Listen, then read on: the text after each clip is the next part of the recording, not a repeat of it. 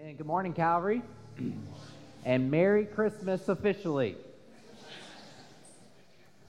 We are starting a brand new series called Advent, which is not really a creative title, it's about Advent, which literally translates to mean the coming. The Advent is the idea of the coming of Jesus, the coming of our hope. And we're going to be starting today by going through the book of Luke. And if you have picked one of these up, I encourage you to get one out. If you haven't, they're out there. And basically, what it is is the scriptures on one side, and there's a place to take notes on the other side. And we're going to be in this from now through Easter. So, why are we getting this for you? Because we want you to tatter these pages. We want you to write in them. We want you to, to highlight in them. We want you to to, to work over them. And, and right from the start, let me just give you this idea. There's a, there's a couple of mentalities in here. One is the person who's like, okay, I'll take notes, but tell me exactly how to do it because I want to make sure I do it right. Some of you are laughing. And, and I would say, I want to just ease your, your mind because the purpose of taking notes is not about getting everything right, okay? And some of you are like, he can't make me. And I would encourage you to realize I can't. So, why do we want you to take notes? We want you to take notes for a couple of reasons. First of all, it is proven that when you write things down, you remember it longer. And statistics say 97% of what I say today, you will not be remembering by next Sunday. That's kind of scary as a pastor. But when you take a note, you're more apt to remember it. I also want you to understand that we would like to encourage you to take notes because in your dwelling, whoever lives in your house, whether that's a roommate, whether it's you by yourself, or whether other people, we want you to discuss it. So you want me to discuss with myself if necessary, right? But we want you to, to be able to go, hey, what did you write down? Because we want to enhance your family discipleship model as we go forward. And so as you take notes, you can begin to understand what this looks like. And you can have discussions over the dinner table and over lunch, and you can sit there and go, What are you reading? Because this is not just a book that we want you to bring on Sundays.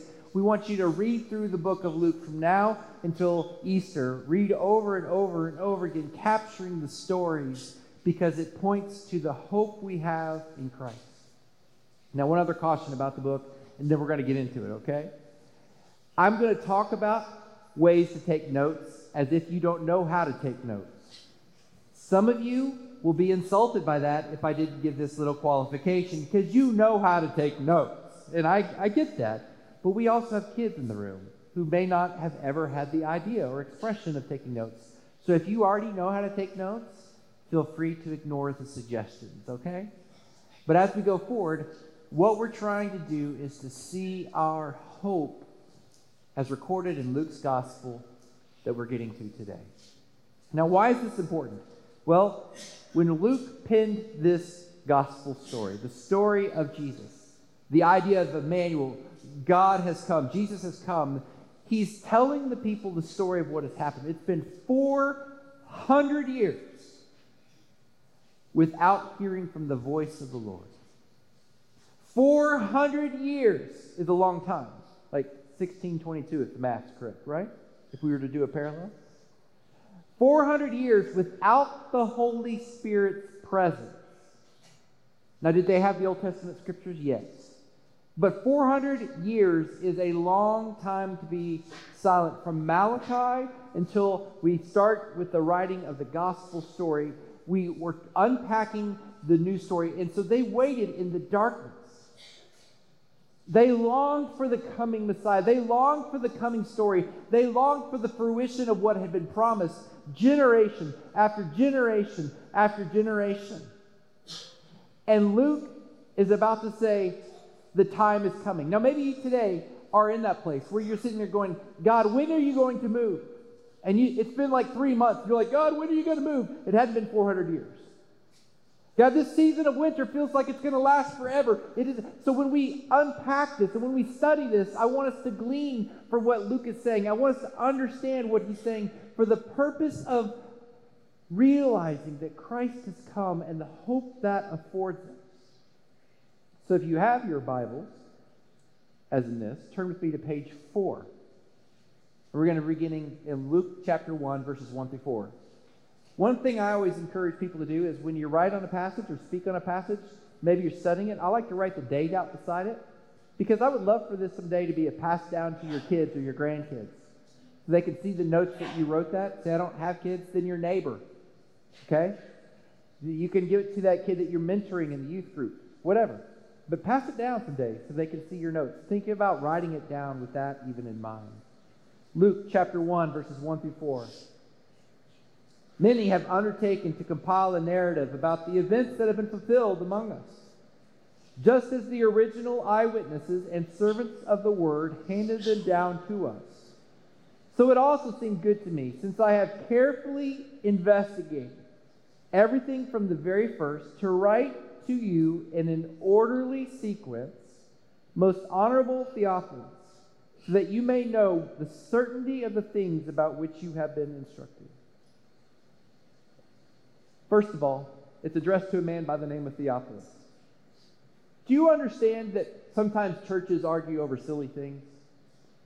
Who Theophilus was is one of those silly things.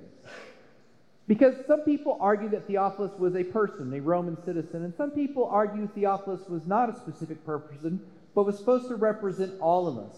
Here's the point Luke wrote this book to be read by more than just Theophilus. But let me explain to you why they feel that way. So maybe if you're new to taking notes, you want to underline the word Theophilus. And out on the side, break it down into Theo and Philophilus, which is hard to say, okay? Because anytime you find the word Theo, T H E O, in the Bible, like theology, study of God, Theo means God. Philophilus, hard to say, is the idea of phila like Philadelphia, or the one who loves God. Theophilus literally translates to the one who loves God. And now you have that in your notes. So, the way this could mean for all of us is anybody who loves God. So, is he writing to people who don't yet know God? Probably not. He's writing to people who have started the exploration, they've started the journey to understand about God. So, why does he write them? Why is this important? Well, he says, so that you may know the certainty of the things about which you have been instructed. Because we all have those moments where we need to look back and, and look at our notes. We all have those moments where we need to look back and, and see and remind ourselves of those Ebenezer type moments, those markers of our faith, those moments that prove God is who He says He is, and therefore He will be who we believe He will be. And so He's writing them about the things they've instructed. And he's writing to them about events that have already been fulfilled. I've underlined that because it's the reminder we're about in Luke's chapter 2 and 3 going to cover the Christmas story, right? Into chapter 1 into chapter 2 is the Christmas story. Luke knows that we already know it. He's writing to remind them of what happened, the repetition, the reminder becomes important.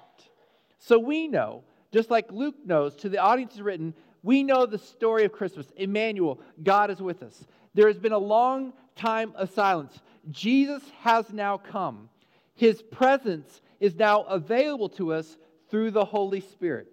His presence is our greatest present. And what he's doing is he's creating an orderly account, a sequence of events, so that we might know that we can have hope in Christ.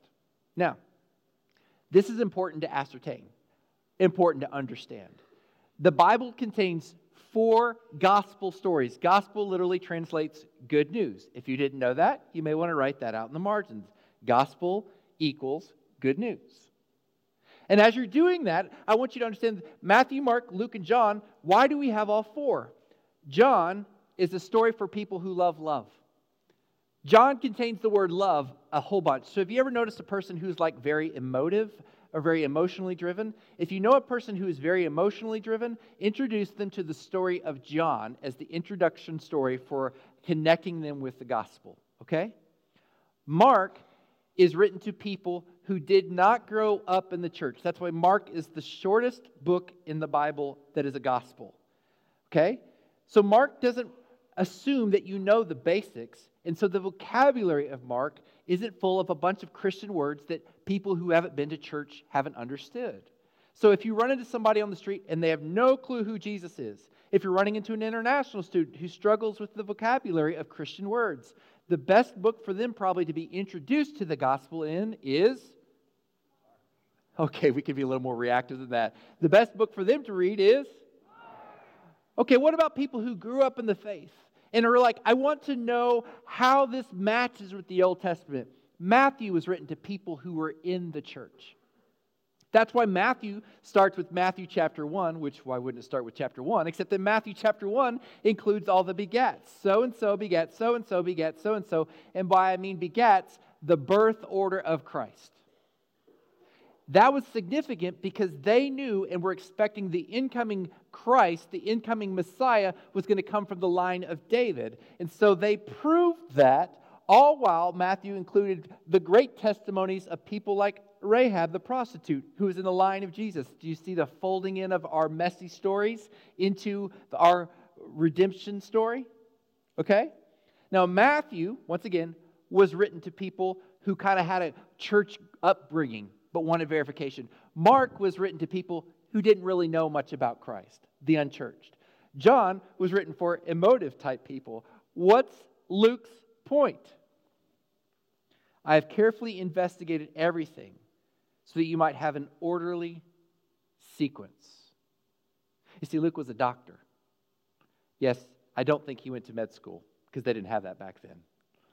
But a doctor was a person who would have been very detail oriented. Luke is full of details. Luke contains the most de- details and the most sequence oriented of the four gospels. They're all accurate, they're all trustworthy, but Luke goes through the details. Why does he give us the details? So we can have the verification of the hope we have in Jesus. Now, that was a lot, right?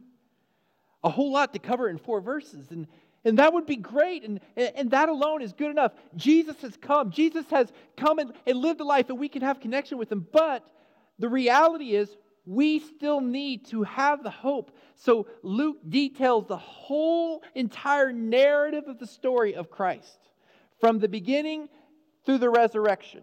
In fact, Luke writes Acts, spoiler, as he writes Acts, he details the start of the church. Why? So that we can have an orderly sequence because he wanted us to have the details of how it all happened so we can look back for the verification. The same reason we want you to take notes is why Luke wrote the book, because sometimes you need to see it written down. Do you get it? Is that cool? Now, as you're thinking about that, we come to the conclusion that as he's coming to this, he's trying to give us hope. So, what is hope? Hope is to trust in, wait for, look for, or desire something or someone, or to expect something beneficial in the future beneficial in the future. So Luke details how the hope of the Old Testament has been fulfilled in the story of Christmas and Easter and the life of Jesus. In other words, God Himself dwelt amongst us. We were separated from God because of our sin. And even though we were separated from the presence of God, we can now have his presence, the greatest present that the world has ever known. I say this every Christmas and we'll say it numerous times. The greatest present that we can ever have is the presence of God in our life. And so, if we accept Him, we can now have the presence of God dwell with us 365 days a year and 366 on leap year. Let's not forget every fourth year, okay? And as the presence of God comes in our life, we can still have hope for our future.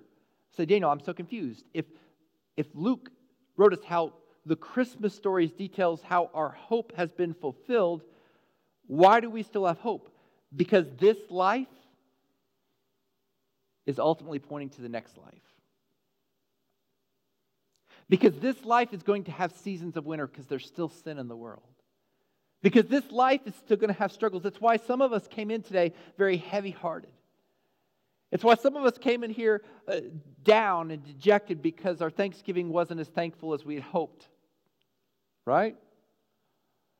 It's why some of us came in here and we're, we're like, man, just give me something. I, I need something to cling to. What you need to cling to is the hope the light of the world has come. But what does that look like in the here and the now? And so we get caught up and we get we get captured by the, the misery and the struggle. And so we as Christians know that hope has come, but yet we walk around the planet like, oh, God is so good. Hope has a name, Jesus. What does it look like for us to walk in the hope of Christ? You see, one day we will no longer need hope because hope will be fulfilled. But the fact is, we still need hope because this next life has not yet happened and there's sin in this world. So, how do we live for hope? Well, it starts by saying we believe Jesus is Emmanuel, God is with us.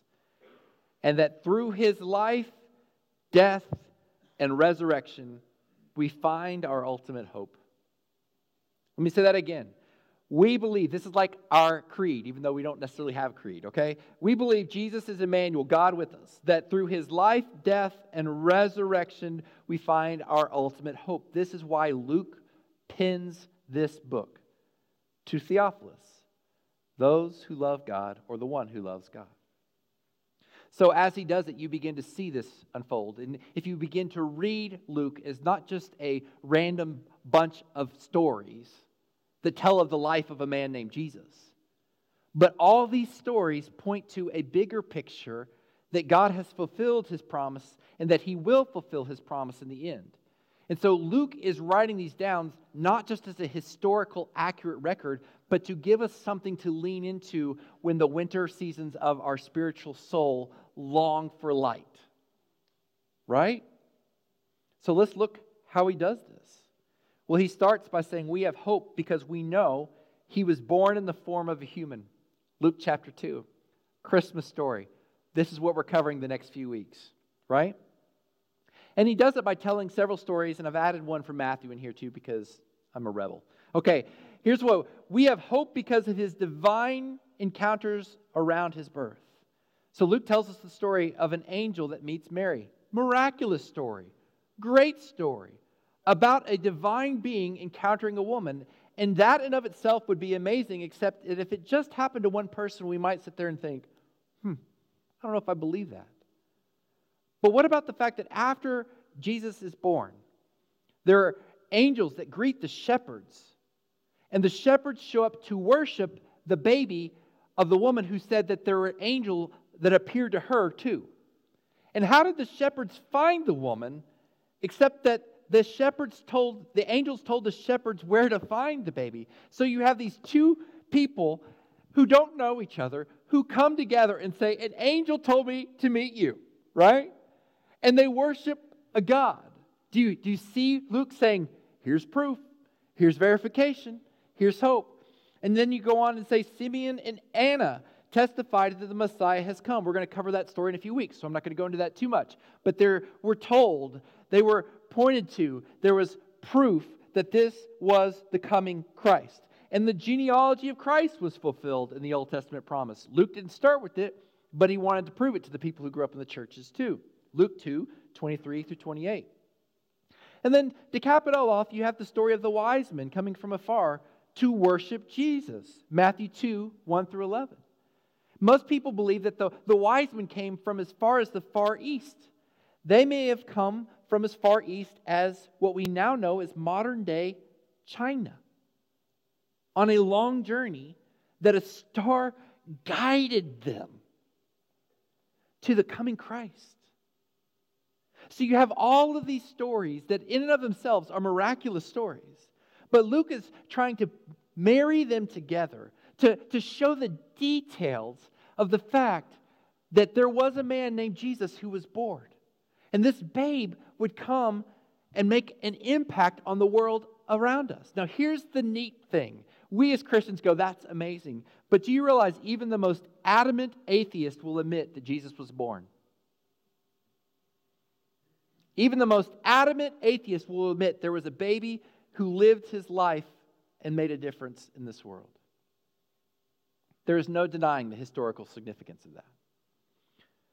So we have hope because the divine encounters around his birth. We have second reason. We have hope because of the life he lived. Another great thing to take a note on. We have hope because of the life he lived. And this is found in Luke's chapters 4 through 21. In fact, if you want to geek out, you can even write this down. Luke chapters 4 through 9 are the earlier years of his ministry, and Luke's chapters 9 through 21 are on the journey that begins to go towards Jerusalem. You're going to see that progressed as we get towards Easter. And as you do that, you're going to see that the miracles that Jesus did pointed to his divinity. The wisdom from which he spoke pointed to his divinity. The way he carried himself, the fact that he didn't sin, the fact that he lived a perfect life pointed all of these the accuracy, the, the amount, the volume of the stories of the following around this man and the detail oriented which Luke describes it points to the fact that we have hope. Do you realize that hope is important? But do you realize that the stories that he tells of the blind man gaining sight, ultimately wasn't about the blind man gaining sight. How do I know that? Blind man's still dead. I don't mean that crass, I'm just saying. It wasn't about getting a blessing in that moment. It was about proving that Jesus who he was, says he was, and, and that did help show people. What about Lazarus, who was raised from the dead? That's a great story, except Lazarus died again. And so, in this idea of, oh, I want to see Jesus do a miracle, that's, that's good. But Jesus did the miracles. Jesus spoke with wisdom. All of the details of the narrative that Luke describes, that he writes down, points to the fact that we can have hope in the fact that Jesus is who he says he is. Now, here's the thing about it. Even the most adamant atheist will admit that Jesus lived an impactful life and had many followers. It is not disputed. So we have hope in the divine birth. We have hope because of the life he lived, and we have hope because we know he died on a cross. These stories are found in Luke chapters 22 and 23. And when Jesus went up that hill, he, he was crucified between two criminals. And in doing so, his body was torn open for us. He was buried in a tomb. And the fact that we open presents today is symbolic. The ripping of the paper is almost symbolic. In fact, I believe is symbolic of the fact that Jesus' body was torn open for us. And that is a gift. The getting to the presents required a tearing open of his flesh and the spilling of his blood.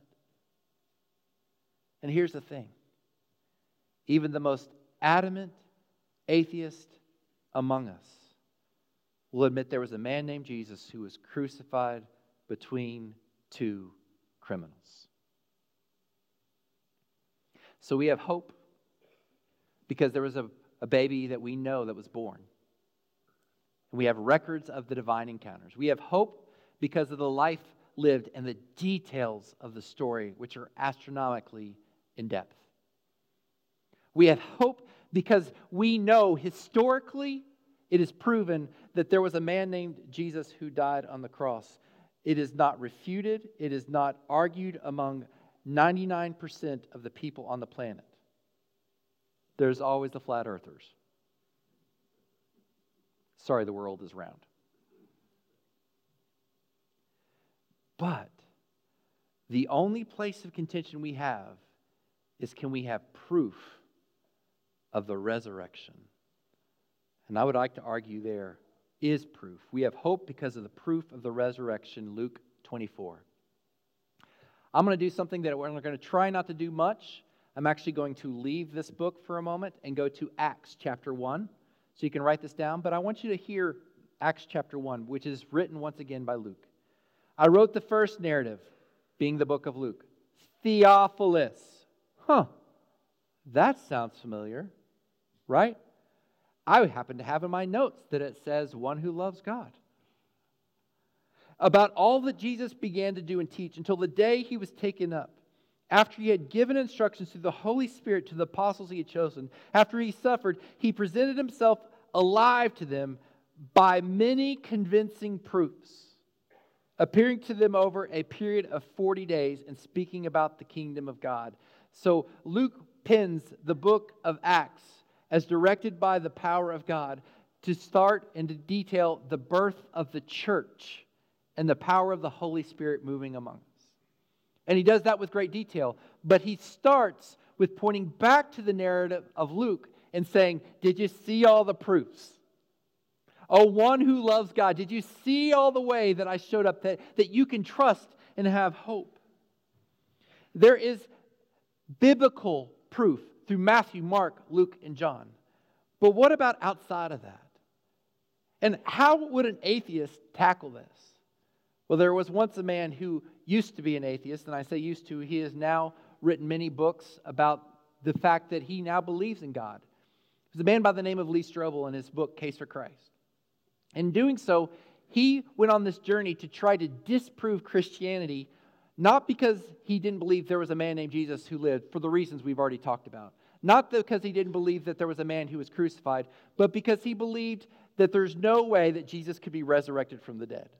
And as an investigative reporter, he set out to find the facts. And in his book, here's a brief summary of those facts. He first started off by saying, there is, is there a way that Jesus could have survived the crucifixion? It was just fake playing dead in the tomb. After talking with Dr. Alexander Metherell, I don't know how to say his name, and after doing a lot of research, an atheist came to the conclusion that there is no way that Jesus could have survived the crucifixion through the Roman government records, through the Jewish records. There is no plausible way that he could have survived. So, if he really died, is there plausible evidence to say that there was a resurrection that took place? And he came to the conclusion that Jesus was not only seen by hundreds of people, he ate with them spoke to them, and touched them as well. Hundreds of verifiable proof, hundreds of people who testified, hundreds of stories of the count. Luke wrote this to be an account of one of those. This was a historical account. This is not just the Bible, although it is the Bible. It was a historical proof that said all these people encountered. And what he found is, as he looked at all the different accounts, they all told the same story. Have you ever tried to tell a lie and you realize you can't tell the same lie? Much less hundreds of people telling the same lie? It will never amount to the same lie because it's a lie. The only way it lines up is when hundreds of people verify to the same account. And he was overwhelmed with the volume of evidence of people saying the exact same story in the exact same way in numerous places. So he then goes on and says, I needed to check outside of the Bible. I needed to check outside of the Bible to see if there was proof because, okay, this could just have been changed or written later on. But what he found as an investigative reporter is that when you looked back in the day and time to see, okay, is there good evidence of what happened in the historical context of the day and the time of the Roman government in which Jesus lived? If they had two good witnesses, that was considered a verifiable fact. Two good witnesses of historical evidence, historians would have said that is a remarkable evidence that this event took place. Strobel found five outside of the Bible that verified there was a man named Jesus who walked around, who encountered hundreds of people, who was testified that he was the risen God. And finally, Strobel comes to the place to use a phrase that I love saying and will say probably till the day I die Ain't nobody found nobody. And he, he said, This was the part that I struggle with the most because, you know, you can go anywhere in the world and, and name a famous person and they can lead you to the tomb. Almost exclusively, if they were born in the last thousand years, if they were famous, they can point to the place where there was a body or at least a testimony of how they were burned. No one with some of the significance of Jesus exists where they can't find the body or a record of what's happened. So here was a man who set out to prove that Jesus didn't exist and came to the overwhelming evidence that he must have. And that his resurrection was authenticated by the fact that he is who he says he was. So Strobel came to Christ. And Luke details the story for the same conclusion. Now, here's the cool part. As Luke's writing this, he's saying, not only can we trust him, not only is he worthy of putting our hope in, we know that he is real, and therefore we can have hope because we can know him. And we can have hope because his first coming is just a precursor to him coming again. If you have your New Testaments, you can, or the books of Luke, I got to figure out how to say it. You can turn to Luke chapter 21. It is on page 142. Yes, I know you know how to math, but it's just easier that way. I want to read Luke chapter 21, verses 25 through 28.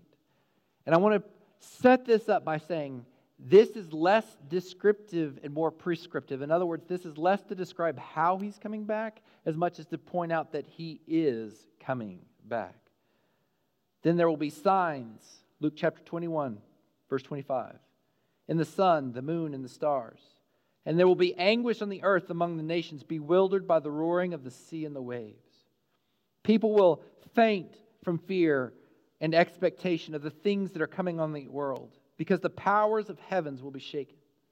And then they will see the Son of Man coming in a cloud with the power and great glory. But when these things begin to take place, stand up and lift your heads, because your redemption is near.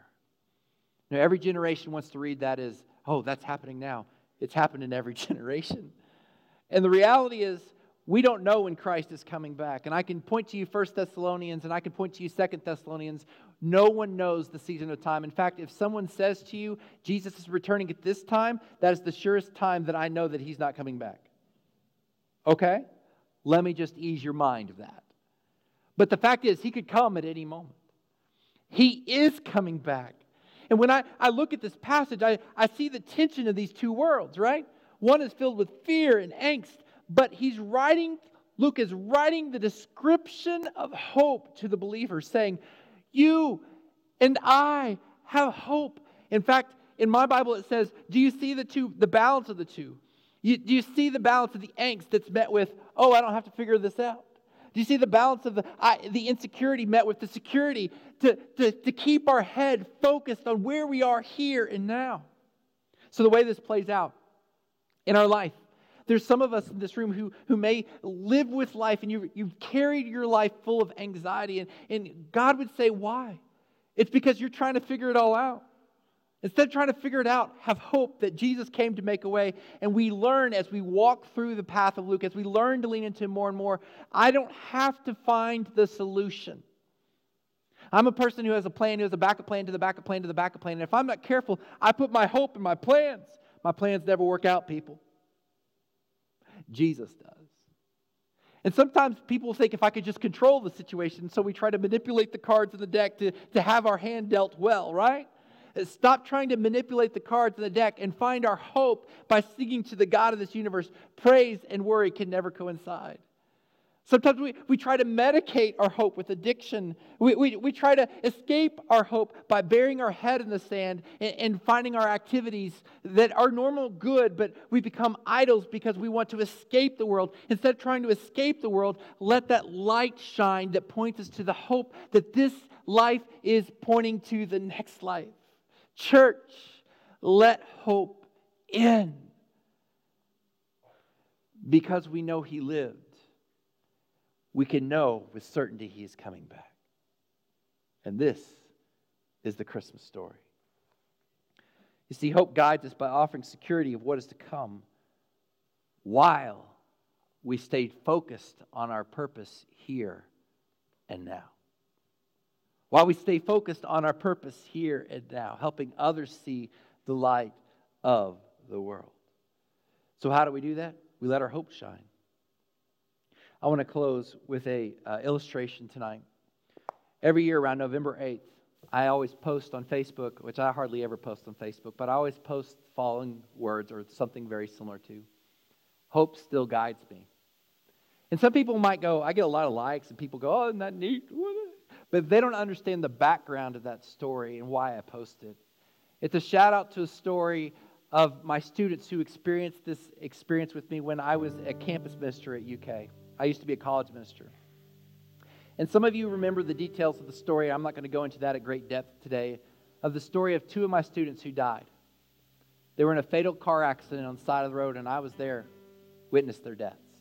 It was horrific. One of those students, however, a guy by the name of Tom May, on his Facebook post, if you looked up his religious status, it didn't say follower of Jesus, it said, Hope guides me. I remember doing his funeral. And I remember doing his funeral, how neat it was to think, hope's not guiding him anymore. Hope is fulfilled. But he's right. Because hope is to guide us. And so I don't know what kind of darkness you entered into this world today. I don't know if you're in a season of harvest or in a season of winter. If you're struggling to feel like your prayers aren't going past the ceiling, but I know this the God of this universe is not dark anymore. And let that light shine by allowing the spirit of hope to take place Christians, stop trying to figure it out on your own and turn to the one who's figured it out. Stop trying to manufacture hope and turn to the one who is our hope. Stop trying to be in control of your life and release the control of your life to God of this universe. Let Him move, let Him breathe, and let this little flicker turn into a flame that is contagious for the world around us. We as a church have to stop going around acting like we're defeated. We are not defeated. Our hope has said our victory is secure. We are not overcome because the power of the cross suggests that Jesus has already come. Our hope is in the foundation of our faith, which is that Jesus says he is returning. So we look to him. Let hope in. So I want to pray a prayer blessing over you today. And the prayer, as I've gone really long, will really be this simple. I pray that a match is lit in your soul that is never extinguished. So, right now, I want you to think of what is this area of your life that you need to give hope in. And as we pause and pray, would you just say, God, maybe even open your hands? Help me to release this to you. So, Father, in this moment and in this room, be our hope. Father, we do pray in the name of Jesus for healings, miraculous healings to show us that you are still the healer. God, we pray for anxieties to dissipate. God, we pray for your provision for that bills to be met to the penny so that we know that it's you and not so that we can say, oh, we did that. God, we pray for addictions to be disintegrated by the power of what you're doing. We pray for marriages to be healed, relationships to be mended. We pray for salvations and the hope of the world to spread. We pray for a revival in this country that will take a flame. And God, let it start here and now, and let it start with me. God, would you move? Would you be our hope? Would you be our source of strength? Would you be our source of all that we are? God, in every fiber of our being, may we trust in you. May you be our power. May you be our strength. May you be our everything because you have come. We have hope. So, God, help those obstacles to fall. In the name of Jesus, we pray. Amen.